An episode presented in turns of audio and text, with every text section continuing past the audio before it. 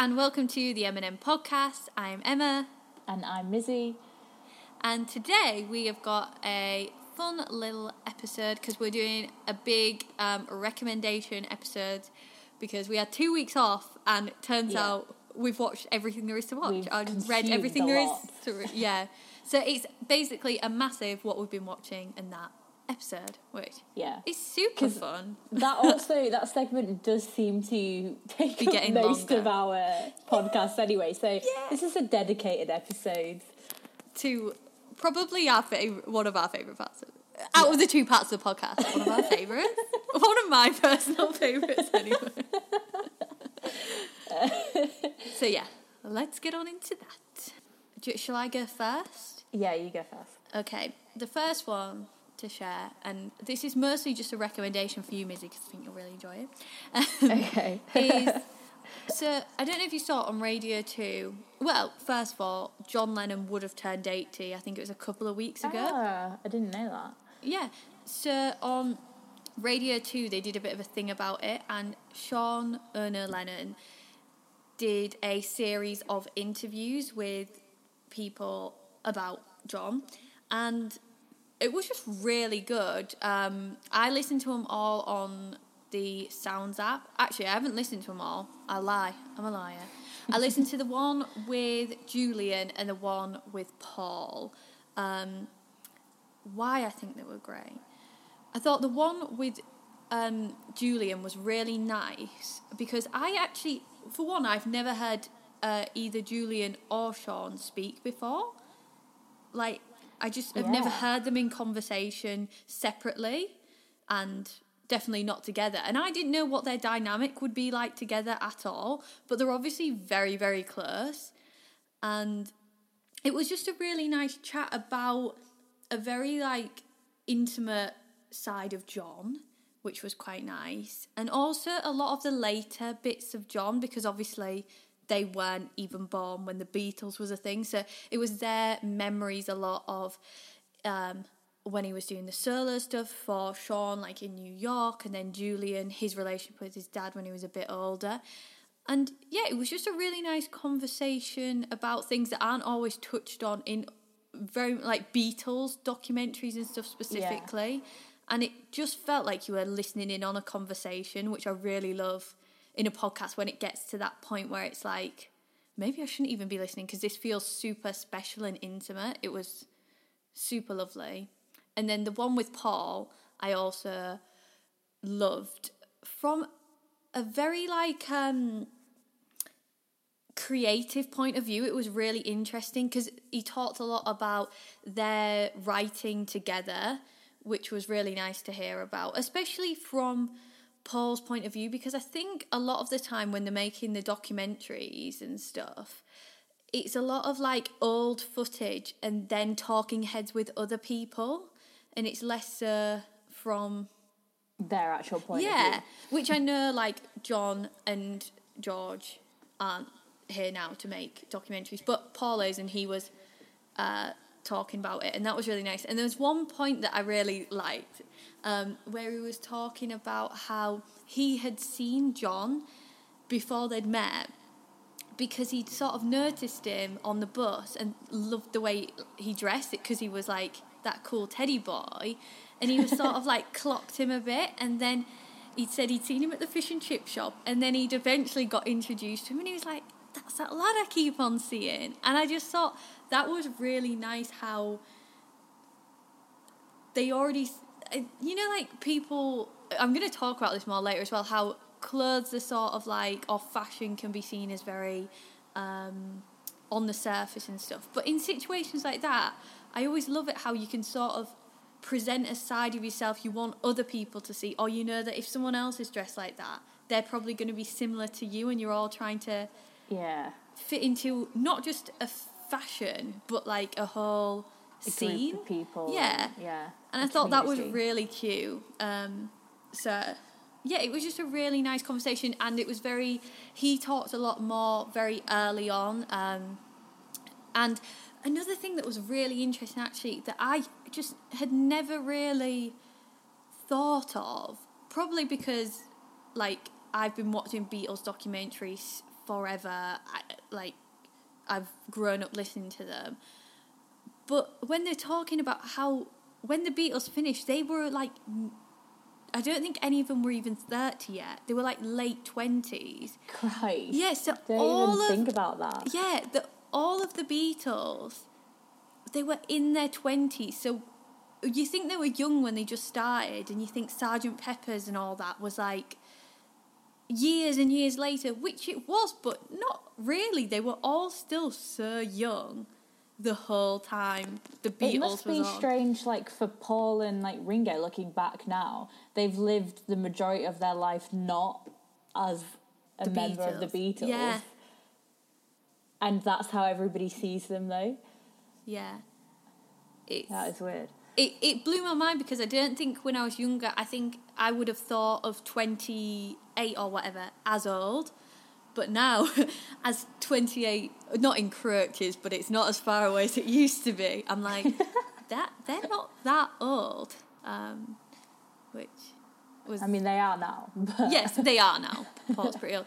And there was another. There's just loads of cute points. There's a point where he, he plays a song that they never used because it wasn't very good, quote unquote, and he just bams it out, and it was very good and definitely could have been a song for someone else and would have been a hit. And there was also points in the conversation where, which I really love, where they were sort of talking about the Beatles in line with like there was the Beatles and there was family and there was religion and it was like the Beatles was a whole section of being and I I love the way that was spoken about because it's how important it is to people and and to people who are close with it or in it. It's just really nice conversation. So that sounds so that. good. Yeah, I'm definitely yeah, going to listen to that. I, I re- it it really like inspired me for a long time afterwards, especially hearing them talk about the creative process and stuff.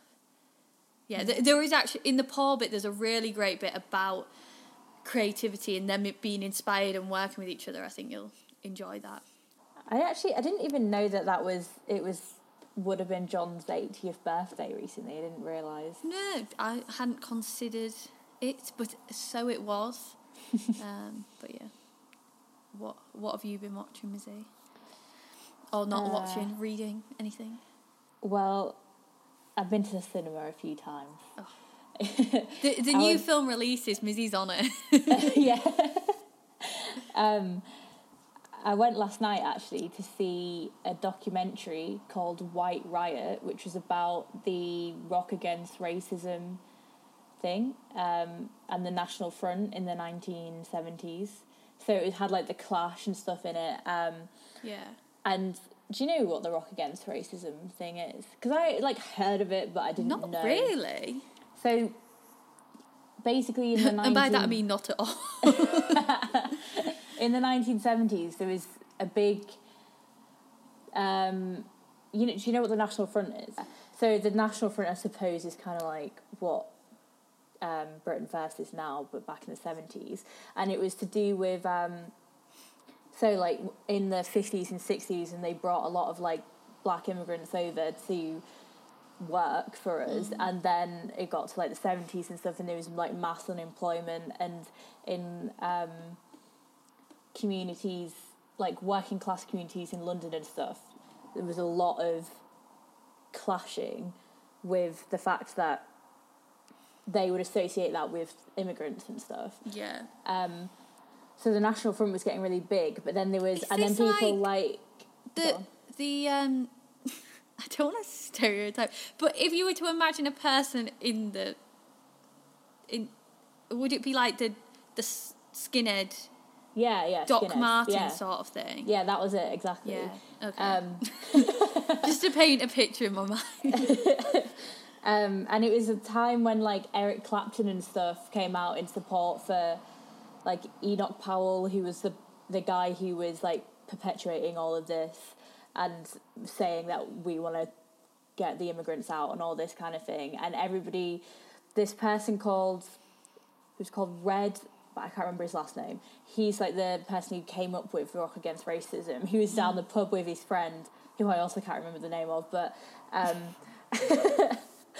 they were like, we need to do something about this because they were like so shit, like their like rock heroes or whatever were coming out and Yeah. supporting this like white supremacism, and they were like, it's so ridiculous when like Eric Clapton, it was like the king of blues guitar, which is based off has Like its roots culture, in black music, yeah. Yeah. And they were like, it's so ridiculous. So basically, they formed this thing called Rock Against Racism, Mm. which was like they had like a fanzine thing, and they got all these people together, and they would make.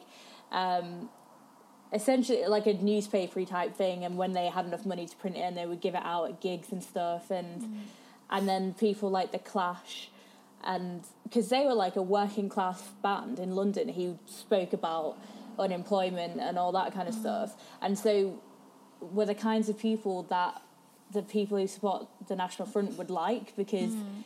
they were like that's why a lot of them would go into the national front.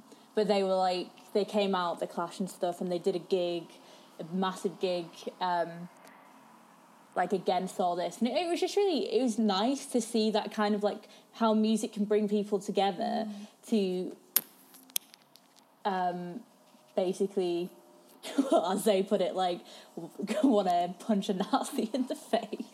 What- Yes. Um, but it was like interesting with the parallels to now a little bit.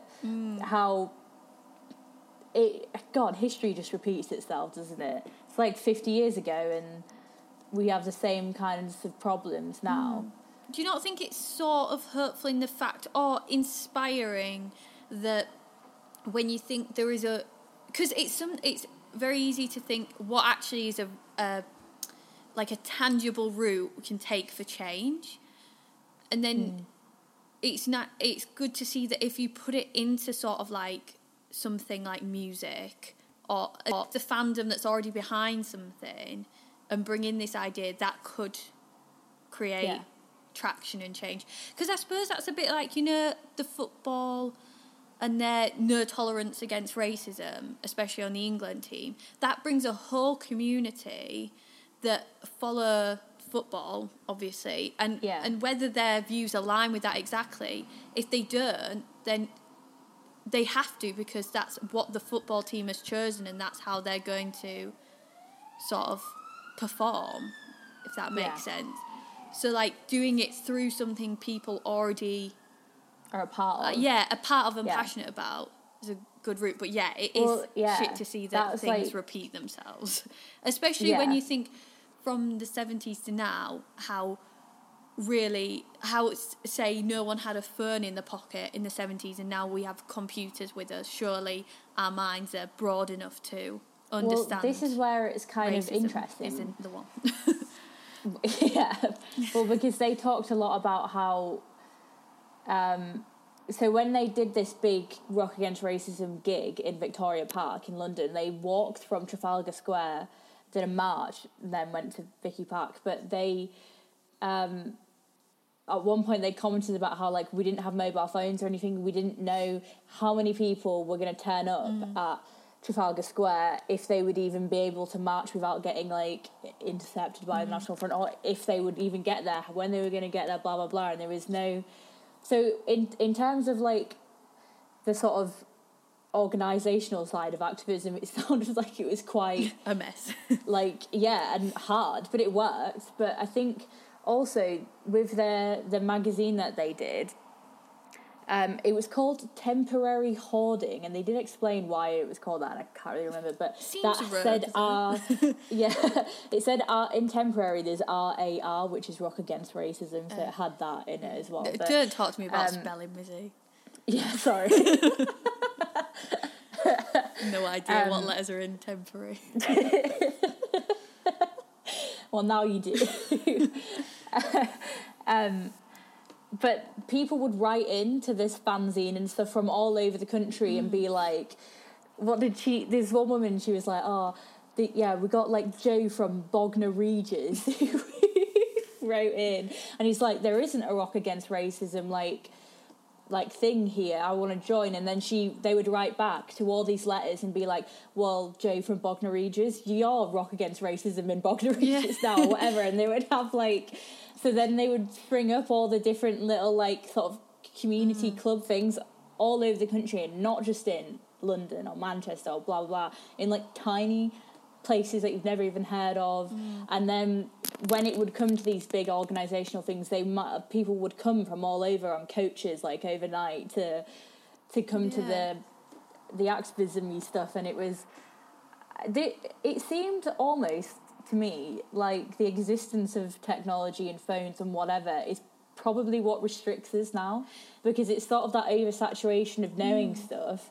And there's no that kind of like build up and ex- sort of excitement you get to go and I don't know shout about what you believe in in a place in that sense seemed like it would sustain longer because it was like they just read it in this magazine and they would talk to their mates about it and then be like, oh, we're getting on a coach and we're going and we're blah, blah, blah. And it was like that. Whereas now it's like overwhelmingly in your face. Like, if you haven't done this, then you're an asshole Yeah. and get yourself to that thing. If you're not there, then and you haven't put it on social media, then you blah blah blah, and it Yeah, do you think actually turns people off from it. as well the fact that say an organization maybe now has an instagram which is good to spread the message but a lot of people Yeah. will follow that personally and individually and get information learn whatever but it's sort of before if the only thing you could do is you couldn't follow them on instagram so you had to talk to your mates and be like it does mm. stop the conversation flow slightly there Yeah. and it kind of really makes it more of an individual thing than a wider thing which in most almost all causes you're hoping for a wider reach aren't you whether it be racism or anything else Yeah, exactly. so So you find that with the with the um, technology to access more knowledge or whatever, people become less informed because because it's it, you aren't talking about it as much with your mates and stuff or whatever. Or, I mean, like some people are, we do, but it I think because it just becomes so. I don't know, overwhelming. I guess. yeah and what's this called rock is this rock against It's called. No, it's called White Riot. It's a documentary. white Yeah, it was made. I think it was made last year, maybe. Um, Sounds good. and there's like, like- interviews with like um, some members of the Clash and Mm. people like that. So, but then like mainly with the people. What was nice about it, like the people who did the magazine, like who Mm. did the graphic design on it and the writing and the journalism and all that, and th- that was really nice to see too. Because I was like, how do people? I said to a housemate afterwards, like, how do people get into this like community of people who make like cool things like that? Like, well, we're a community of people making cool things it's called the podcast True. the M&M podcast Yeah. But like pen to paper stuff, like Yeah. physical, like like drawings and and I don't know, like all the, I just really like it. I don't know, I don't know how to do it. So. Yeah, it sounds like a nice nerdy documentary as well. As much as it's about Mm. something a lot bigger, obviously about racism, also a nice yeah. one about like the magazine and stuff like that. Right. So my next thing, I'm you have watched, I think, because I saw you liked it, um, and it's a a close to home little number, and it's Danny Lomas's Priory Oh, Boys yeah. video. What did you think about it all? I really liked it because Yeah. it, what, it made me a bit like nostalgic for home, but it was also like. What's weird about that is that is not a scene at all that I was aware of in any way when I lived in Driffield, and obviously when I lived there was when, roughly when, they lived there too. We were a bit younger. Yeah, well, like, Priory actually shut down. Just to preface this, Danny Lomas, fashion influencer from near where we live, shout out, um, put out a video in collaboration with Clarks, and it was about basically our hometown, one of our hometowns we live near towns, um, about um, a clothing store that used to be in Bridlington but it shut down. Um, and sort of the scene around that, and then the new venture they're all going into. It was a bit of a homage, homage, homage. How do you say that? homage. homage to home and the Priory Boy scene. Um, but yeah, what Priory I think shut potentially about two years ago now. I Right. I went to maybe one or two of the parties they used to have towards the end, but it was I think it was on its way out when I went, and then it shut. So I only briefly went to any of the Priory things, but fun times. I, the one I remember that was really good was a like eighties DJ set, but on vinyl. So that was pretty cool. Um, Yeah, and there was a bar and stuff. But yeah, basically it was there was a bar and the- stuff. just imagine it, a bar and alcoholic stuff. beverages. Um, but yeah, the point was it was trying to, at the time it was very much like not only a shop because it was, but also something that was trying to make a bit of a hub of the community, um, which was nice. Like that's a nice thing. I think when I watched it, it made me think like, God, I wish that was something that was one something that I knew about, or something that kind of existed more when we were like probably in sixth form or something. Because that would have made me like where I lived a lot better, I think. Whereas I had such a bad opinion of it otherwise because there wasn't any of that kind of didn't seem cool in any way where we lived. It didn't seem like there was anything going on or like to do with fashion or music or whatever. And now, like since like making the documentary that we made and stuff and whatever, uh, like going back and seeing you know, obviously we went a bit more to like Hull and that kind of area, but I follow a lot of people, creative people from back home now that I've been there probably the whole time that I was there, and I just didn't didn't know, and I was like, that that's such a shame that I mm. just didn't know that it was happening, and that maybe if you live in a small town somewhere and you think it's a bit shit and a bit crap, there probably is a little bit of a scene going Yeah. on somewhere that you just haven't discovered yet. And Yeah. that's quite nice. And I that's why you've got to dress like you want the people who you want to hang around with dress so you can, you know, be like, oh, we could be friends, I think. Yeah. Um, I feel like in sixth form we both maybe like we probably dressed slightly different to what other people dressed like, but we were we still tried. very very tame and had no like we tried, bless us, Yeah. but I. I don't think all of my We didn't dresses the- were successes. um, yeah, I think as well that like us at the end of sixth form were still probably a bit like nerdy and well we were Yeah.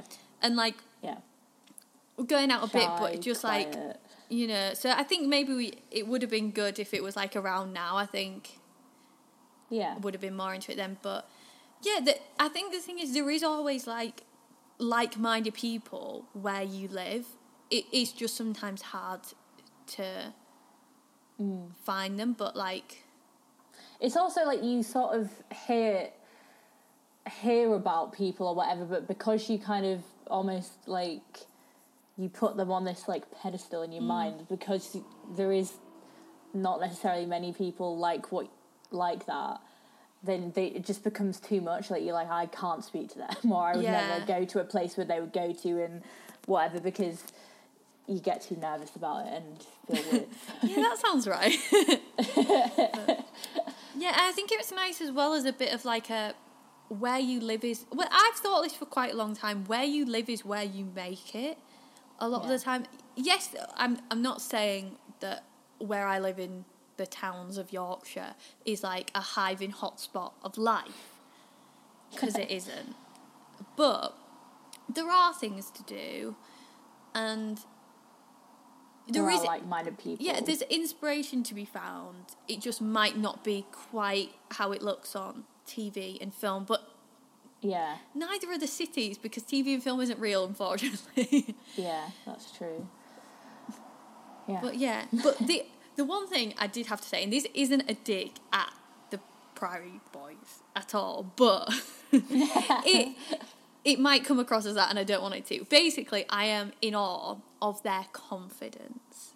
yeah. how they can sell something or talk about something and it makes everybody believe it and i just Yeah. think that's and that's just self-belief and it's just it's really cool to watch and kind of like I'm like Yeah. I want to be more like that. I've also, like, I think in the context of the fact of where they do live, you know, I feel like there are probably a lot of people who don't so much like, I don't know, the way they dress or, or that kind of stuff or aren't as into it. It, it takes a lot more confidence to be Yeah. yourself in a place where you don't feel like people would accept you very much or whatever. So it is, yeah, Yeah. I admire them. Yeah. I But wish I was more like that I too. also but- really like how everyone, especially with like the stuff Danny does, everyone is like really, well, as far as I can tell, really like excited about it from where Yeah. we live, because I have known people in the past who were not as excited about what other people are doing, and you, it's from a place of jealousy. But it's Yeah. very easy for that to rub off on you, and you'd be like mad about everyone else doing well. But actually, it seems like now everyone that I speak to is really like, wow, this is cool. He's really showing off our area. What he's doing is really cool, and I think that's nice. Yeah. Like, as a as an ending note on the Priory Boys, community spirit. Mm. yeah. Anything else to share? I've still got loads to share. Yeah, I've got a few this podcast is going to be mercy recommendations then. Yeah. The rest. Um, I watched a film called Trial of the Chicago Seven. It's on Netflix. Have I heard cast. this? Yeah, probably because it's got it's got Eddie Redmayne, Sacha Baron Cohen, uh, That seems like a strange mix. Mark Rylance. Yeah, and it's also oh, so Mark about, Rylance Yeah, is amazing. Um, it's about in set in the nineteen sixties, Mm. and um, this trial of these. So there's seven people, but they're all like from different sort of activist groups, and but they've all been put on the same trial for the same thing, based on. Um, I've lost my brain. ah, that was it. Of course. Anti-Vietnam War protests. That's Oh, what they yes, were protesting against. that old chestnut. Sorry, I just had a brain fart. Um, I did pay attention to film when I was watching Yeah, it. sounds like it. but basically, that it's like a courtroom drama, which I love that stuff, like journalism-y, like law, like the kind of back and forth between that in films. Great, I love it. And the uh, the judge in it, he's such an asshole. God, there was so many times when I wanted to rip his face off because That's a fairly severe sentence, if, if you you pardon the fun. it, you will you will understand though because quite possibly the most infuriating judge ever. um, so if you want to get riled up by the Well, American sometimes. court system, then watch that film. Or watch the news, either way. Yeah, yeah. Yeah, interesting. It was good. Never thought I'd hear Eddie Redmayne do a Chicago American accent, but Uh, what's the? pretty good. I'm thinking Nick Newgo. What's the Chicago accent? The like the, I the don't- I'm not do bears. Oh, pizza. Chicago. It's No, it's a lot like New York, is it not? Or is it not at Yeah, all? a bit, a little bit. It probably offended every Chicagoan. I presume that's not what they're called. Chicago. well, now you have, yeah. Doesn't quite roll off the tongue that one. Um, yeah, that does sound good. I I too am a fan of like journalism within film. Yeah. like love a bit of that. A Yeah. true story. Ooh. Lovely. based on real events. um, I have another Netflix recommendation. Rocks. oh, I'm gonna go to the cinema to watch that Oh, because I've heard a lot about this. Yeah, Yeah. really good. Um, it's such a bizarre emotional journey because it's so it follows the story of Rocks and um, do you know? And I'm not going to spoil it if I give a brief synopsis, am I? No, no, no, I know. So she and her little brother and her mum live in like a, a deprived area in London. I actually can't Yeah. I'm not really sure where, but um, her mum ends up leaving them because she has potentially mental health issues. It's sort of alluded to, and Rocks then looks after her and her brother in wait of a mum's return because she doesn't want to go like into care or anything like that. And it's so like sweet and funny with moments between this girl and her little brother and then the friendship circle she's in. And it's set a lot of it's in the school as well and it's like a very multicultural school. So Rocks is um, black but then her best friend is muslim. It's really interesting to see like a community like that because it's so far from like where we grew up. Is it like i where i live is almost completely white and so just uncultured. So it was really interesting to see how the different cultural groups mix together and like how friendship basically like transcends almost everything which is really sweet. And because they're like 14 it's funny and silly and very like sweet but then there are some moments that absolutely tear your heart out because obviously she is has no money she's looking after a little brother and then there's the whole bits that ensues and how like this girl who's i think she's about 14 15 is having to deal with things that are so far beyond her age and that that is happening in these deprived inner city areas and I, it was just Yeah. like really heart wrenching and it just sort of like made me like I don't know. I just thought I have never ever had to experience anything close to this, and this is a actually like a reality to some people, and it was done in a way where it just felt so real. It was Well, Incredible. They,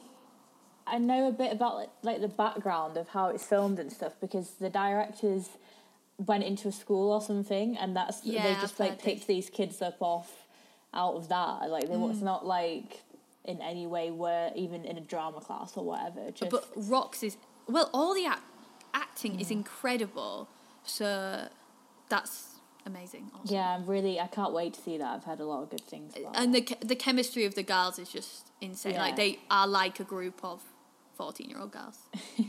it's it's probably one of the best films I've seen this year. I don't think I've ever seen anything like it because I was laughing, but then I was like sat there, um, mouth open, shock, like horror Mm. of what I'd just seen. You're up next, Missy. ah, sorry. I'm tossing the the. Yeah, that was going to be a sports reference, but I couldn't think what were. yes. No sports. No, sorry. Um, so, well, I guess I suppose a bit similar. I think I mentioned this briefly last time in the podcast because I was about to go and watch it. Um, but I went to go see this film called Les Miserables, not the musical. It's a French film um, that came out recent, like maybe last year, and um, I thought it was to do with the 2005 Paris riots, but it was it was in a way, but it wasn't like set there, and it was set like more near and now, and was about the the place. I don't remember what it. I'm shit at remembering things apparently, but I don't remember what the place of what it's the sort of statey part in Paris or what it's called, but Okay. Um, where a lot of the um, i- immigrants live.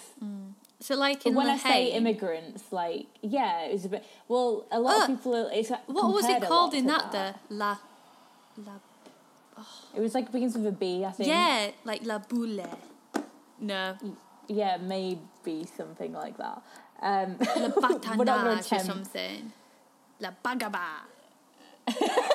you just sound like you're speaking gibberish now. Well, Just yes, it is gibberish. Whole. That is not French, just to clarify. Don't translate that.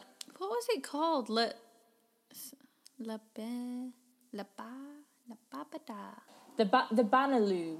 Banaloo, Oh, ah, something like that. La that. Banaloo, Le, yeah. Le Bosque or something. Banaloo. We Le used to Bosque, go don't know. in our film studies. We used to go the Banaloos. so The it's French Banaloo. in our yeah. in our school that was going to be on Educating Yorkshire, the Banaloos. Um, Yeah, well, I think it, uh, it got compared a lot to La Haine. Lehane. I'm not even sure that's how you pronounce La Haine because I have heard people say like Lehen and things like that instead. So we probably got that wrong too. Yeah, probably. I didn't think. Not big in pronunciation in um, Yorkshire. F knew all the pronunciations. No. Um, but yeah, it's basically about it's it's really like quite fast paced, and it goes basically in one day, two days, I think. Um, and this new police officer who's come from like a quieter French like town comes to work for this Parisian police force, but it's like a specific. They're like a branch of police in France that are quite known for being quite violent and not so great. Um, and they specifically like police this area. And What, like the Bannerloos? yeah, um, and it kind of so it's them taking him around this and like what they sort of do every day, mm. and the perspe- it's perspective on both sides really, but I'm I'm not gonna go into it because I don't want to tell you what happens, but it escalates quite quickly and. There is one moment where this new police officer just goes, "That was the worst fucking day of my life." like, and I'm like, I'm not fucking surprised. And I'm like, you've him as a police officer is just walking into that for one day. Never mind what those people have to live around and put up with for their whole life. Like, it's very similar to what I'm in the way that rocks or whatever. That very like gritty, realistic, like true to life thing. And the director lived there. He's from that place, and um, this is his first film, I think. Well, then, it, so is it from the police person's point of view? So yeah, you book. go round with the police. So everything, the it's all filmed from this group of policemen and going around with them basically and what they're doing. That's really interesting. He decided to do it like that if he is from Yeah. that area. Yeah, well, I think there's the kind of like there's a s- sort of sympathy towards like. I I like films where they don't make the issue so like black and white of like this is wrong and this is right, blah blah blah, because it's like obvious that there is massive problems in the fact the way that they've treated the people who live there, and they've mm. they have big divisions in France anyway with like the immigrants and stuff, and especially in Paris where they they just don't even consider them to be French when Yeah. h- half of them are like second, third generation, like they've been mm. there, born there, whatever, like, and it's not good.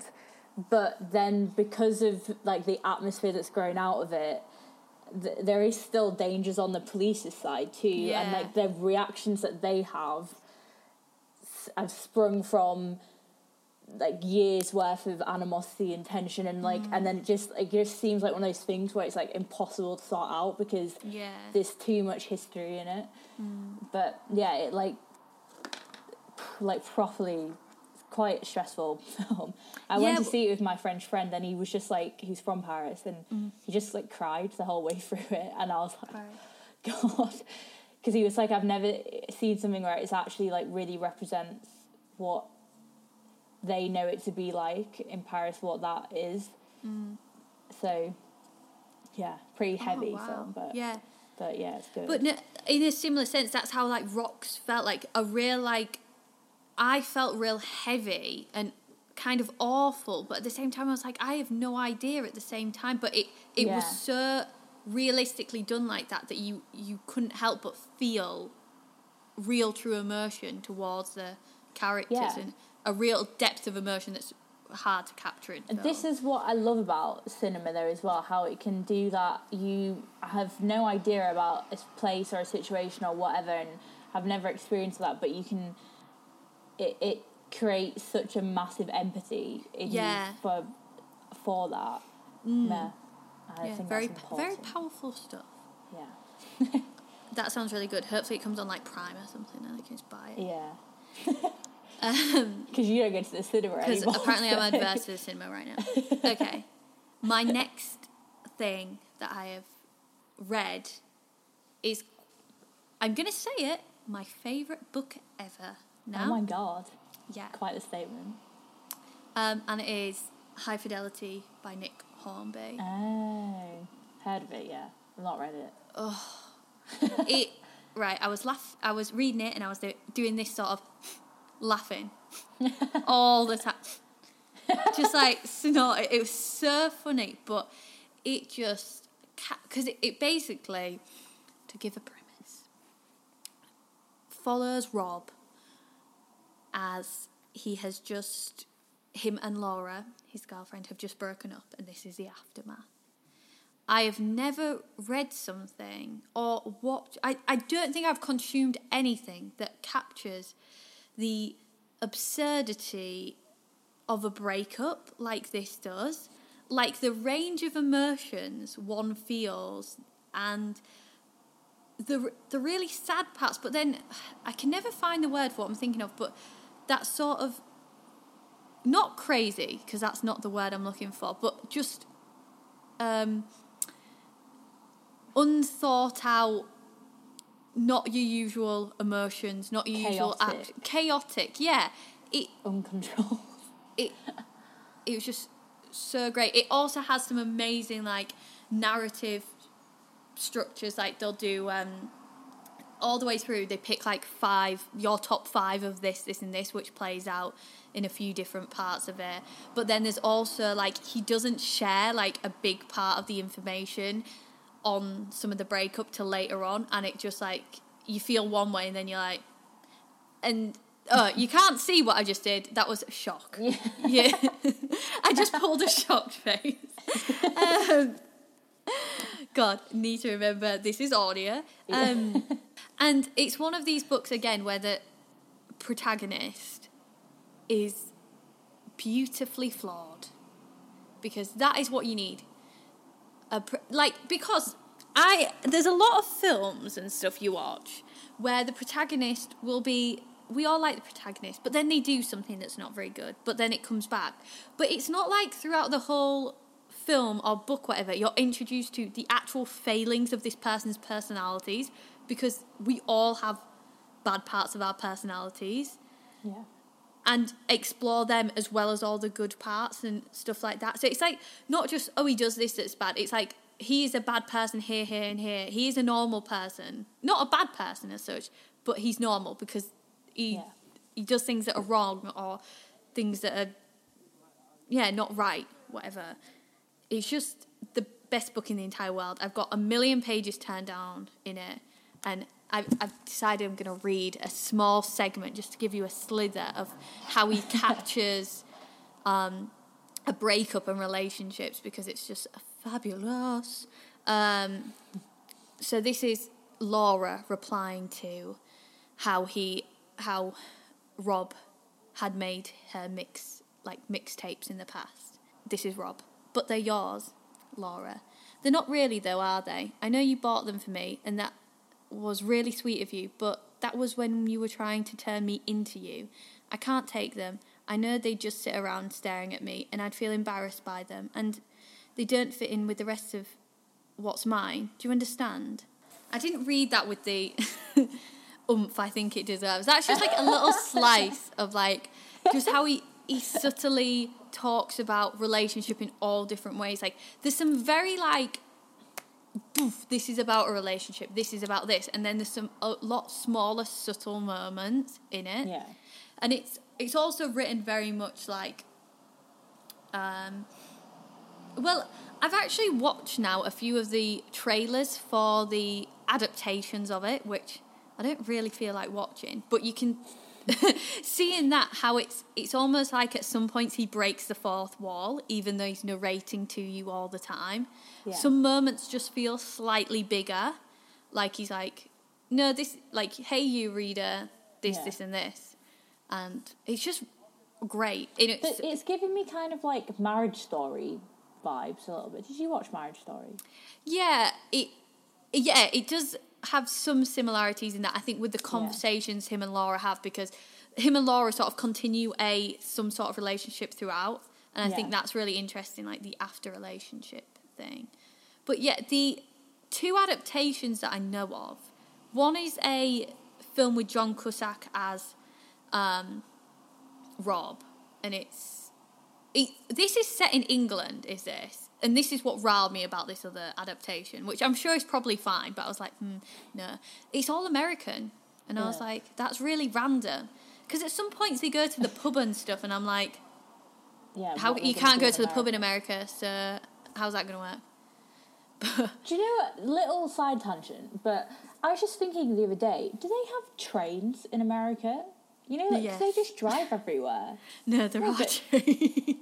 Are there? Yeah, I was yeah. Like, I can't. You never hear someone go, "I'm going to get on the train from New York to Chicago," but I maybe like, is that because it's so far away? They don't have the same kind of network. we- actually think the trains potentially are a bit more long distance.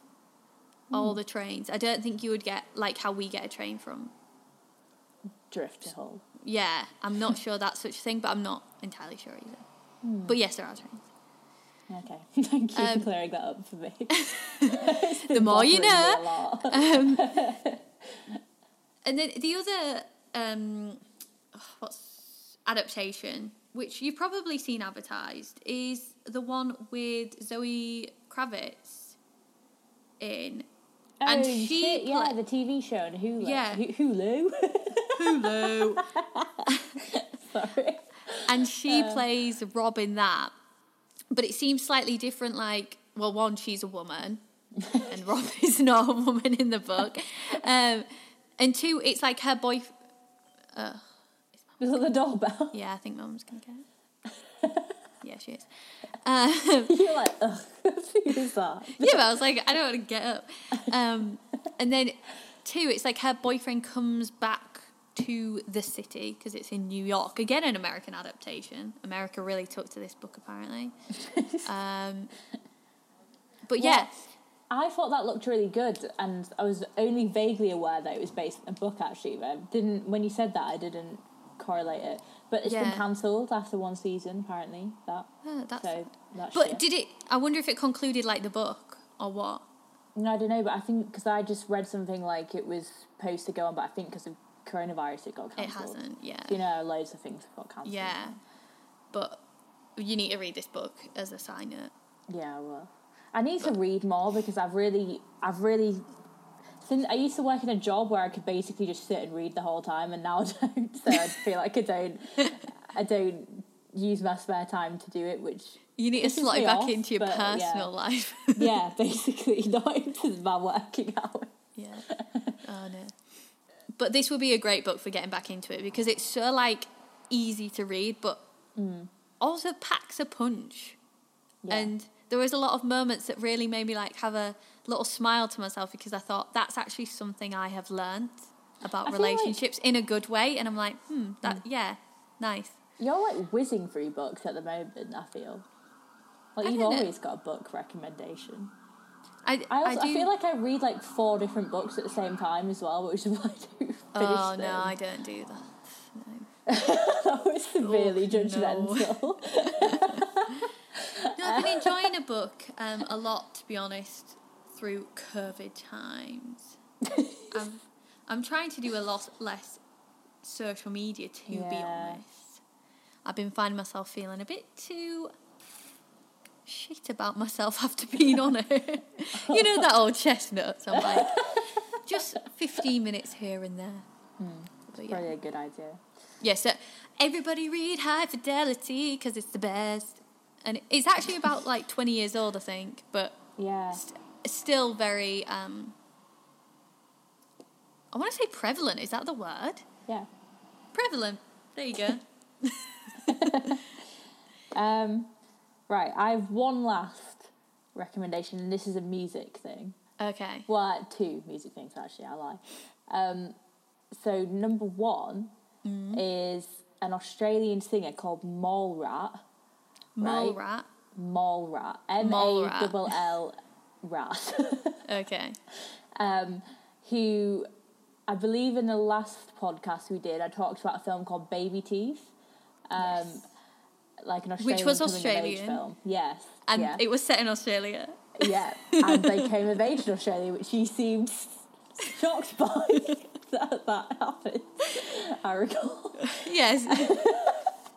Um, but she was one of her songs was on the soundtrack, and I couldn't. I, when I remember watching the scene, I was like, oh wow, this song like Shazam really it, Shazam good. it. Well, actually, my housemate when she was watching it, Shazammed it in the cinema, like Shazam the soundtrack, because she was like, um, feel like I'm gonna forget afterwards. So I, Mm. I can't lose it right now. Um, so I've been listening to her ever since, and she's kind of like a bit like Kate Nash, kind of that kind of singing. You know, Kate Nash Foundation's the best song in the world. Um, probably What? if I, I, I you know, definitely know it. I will know it, but you know when you don't know it by the name of it, like I recognise the name, but I can't think of a tune, but I would know the tune. Does right. Well, after this, listen. Will you sing it, please? I will not. Do a little da da da Uh, da. Absolutely not. I will not be doing that. Okay, dokie. Um, bit like Lily Allen, kind of All right. that kind of singing as well. But like, I don't know, just really, really like it. Like that kind of like poppy sort of rappy. Mm, yeah, big fan. Um, but she's like 21 as well, and it's like I always I like it when like singers and stuff are like our age, and I'm like, wow, you're successful. I'm not. Love the comparison. Cool, cool. but one thing we do have in common, our age. yeah. um, and then the other one is Adrianne Lenker, who is the lead singer of Big Thief. Know Big Thief? Okay, Yeah. yeah, yeah. Yeah, she's just released two albums, one called Songs and one called Instrumentals, and she just recorded them over lockdown in a log cabin in like uh, New York State or something, and wow, so good. Like, mm, like And just to clarify, one songs and one Yeah. So the other instrumentals one has two on it, but they're both like 20 minutes long. And listen to that before you go to bed because it's like Ugh. chimes and stuff. Mm. Do you know, Inject it into my veins. last night I had a really bad headache driving back from work and I was trying to think of music that would be nice just to listen to on the way back that was would keep me sort of awake but would be soothing. And I ended up listening to my jazz for study playlist, which was all right, but that would have been perfect. Yeah. Is what Well, now at. you know. yeah. Oh, So yeah, they're my recommendations. I think just knowing it was recorded in a cabin Yeah. somewhere. She put this post on Instagram where she like like hand wrote this letter thing and took a picture of it about the stuff that she'd written or whatever and um, said that all the she plays all the guitar and singing and the only instrument is the guitar and then it was like I don't know like pots and pans and stuff and any of the sounds is the sounds of the winds or the rustling of the tree and I was just like whoa yeah wow, music. oh, that sounds delightful, and I am going to listen to that ASAP. I also have a music recommendation, um, which was born out of um, my Discover Weekly. One of the songs came up. Put it on my Instagram story quite recently. It's called Honey by Drug Dealer. Do you remember that from my Instagram? Probably not. um, I, it's very like '60s vibe, mellow, but this song in particular, it has this like proper like wah wah wah guitar in it, and you think, and it's going on all the time. You think, oh, that guitar's sick, and then there's like a guitar solo, and I was like, if I thought that guitar be was like the best before. It is even better now, and it's just. I should work for Enemy. Imagining you listening to it like consistently shook up as the song Uh, goes on about how amazing it is. That's exactly how it went. and yeah, so I listened to their whole album, and it just continues in this very like retro, but it's like retro but feels modern at the same time. Nice juxtaposition. I like that. An ode to like the sixties, seventies, smooth, like rocky music, Yeah. but in modern day. And then there's another song called Fools, which I really like. So would very much recommend Drug Dealer. I feel like that. um Would very much recommend Drug Dealer. Get that in the soundbite. yes. Um, the music of Drug Dealer, which also, Also that- doesn't sound yeah, like it all it all could be bad. The the musical artist, don't know why they called that. anyway. but yeah, I think that soft rock is perfect for autumn. Perfect. Yeah. Yeah. Um, just talking about music is just making me really like. oof. Just music. it gives you that mm, nice feeling. I was just when I watched the documentary. White Riot last last night. Um, me and Bronte both came out and we both just like, God, fucking miss gigs, you know. Oh, like just Christ, yeah. watching everybody like get all pumped up and like, "Yeah," and oh, it was just. I was like, wow, I miss that. That is like. Mm. That's that the is like one thing I life miss. Bottled that. I just Yeah. can't wait for it to A moment of silence. get back. yeah. yeah, that's like literally the only thing that I'm bothered about. I think. Yeah. I mean, I'm I'm obviously I'm not unbothered about COVID as a whole, like, but That's one literally the only thing that I'm the only thing that matters in the entire world. No, the, the thing I miss a lot is that. Yeah. Um, I have one final recommendation, which I'm going to do quickly, and it's a rogue one, which I didn't think I would even be recommending, Oh, and it is I'm intrigued. um, Murder on the Orient Express. Uh, I don't like this. Kenneth Branagh did. I hate it. It's shit. Did you watch it? I watched it in the cinema when it came out and I thought, what a pile of crap. I enjoyed it. I enjoyed it. I thought I wasn't going to like it. I was, honestly, Kenneth really riles me up for some reason. Yeah, same. I, I really don't Ever like it. since then. yeah. And I was He's like, like, a pretentious knob. is all he is yeah. I was like, yeah, of course you'd have to be Poirot, wouldn't you? You Yeah, couldn't just be like anyone. You couldn't just be the director. Yeah. You'd have to direct yourself as Poirot. Yeah. Um, but in the end, I did quite enjoy it, to be honest. I honest. thought the I acting think was poor. Gotta say. I just I think what it felt like was like a very much like a a who done it you've seen on stage with some amateur actors but that looked really where the set was real too much and it just it it wasn't like a good good film but it felt like the sort of caricature of a good film which I sort of enjoyed I was like it feels too like a much bit in, of cheese every now in a lot of ways, yeah. Because I'm not really into mystery anything, so it just felt like a very like over the top, sort of kiddified version of it, and I Potentially, it. I think I would have liked it in the theatre. uh, Now that you say that, but Mm. and obviously, I'm not dissing the story. Great story, but I don't know. I just personally didn't.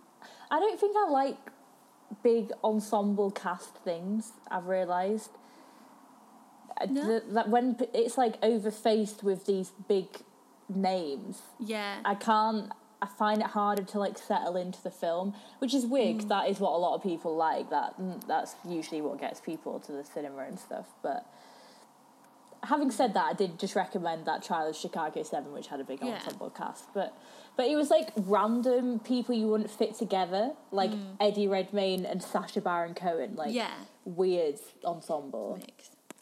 and British. but Bit of cheese though. Bit yeah, cheese. not vegan. Just the final note on Murder on the Orient Express, though. One thing that I hated though in it, although I did enjoy it as a whole, is when they were sat down at the table and they made it into like the Last Supper. They like I don't even they had they had them set up in one long table and it was like the Last Supper, and I was like, you know when iconography is just too Obvious. yeah, obvious and cliched. And I know I was saying the whole thing was like cheese board status, but it was, it didn't need that level of like religious connotation in it. You know what I mean? It is like, from my Yeah. watching of it, it was a bit of a tongue and I would take it as a tongue in cheek, over the top bit of fun, not like Jesus Serious. before he's gonna die, whatever.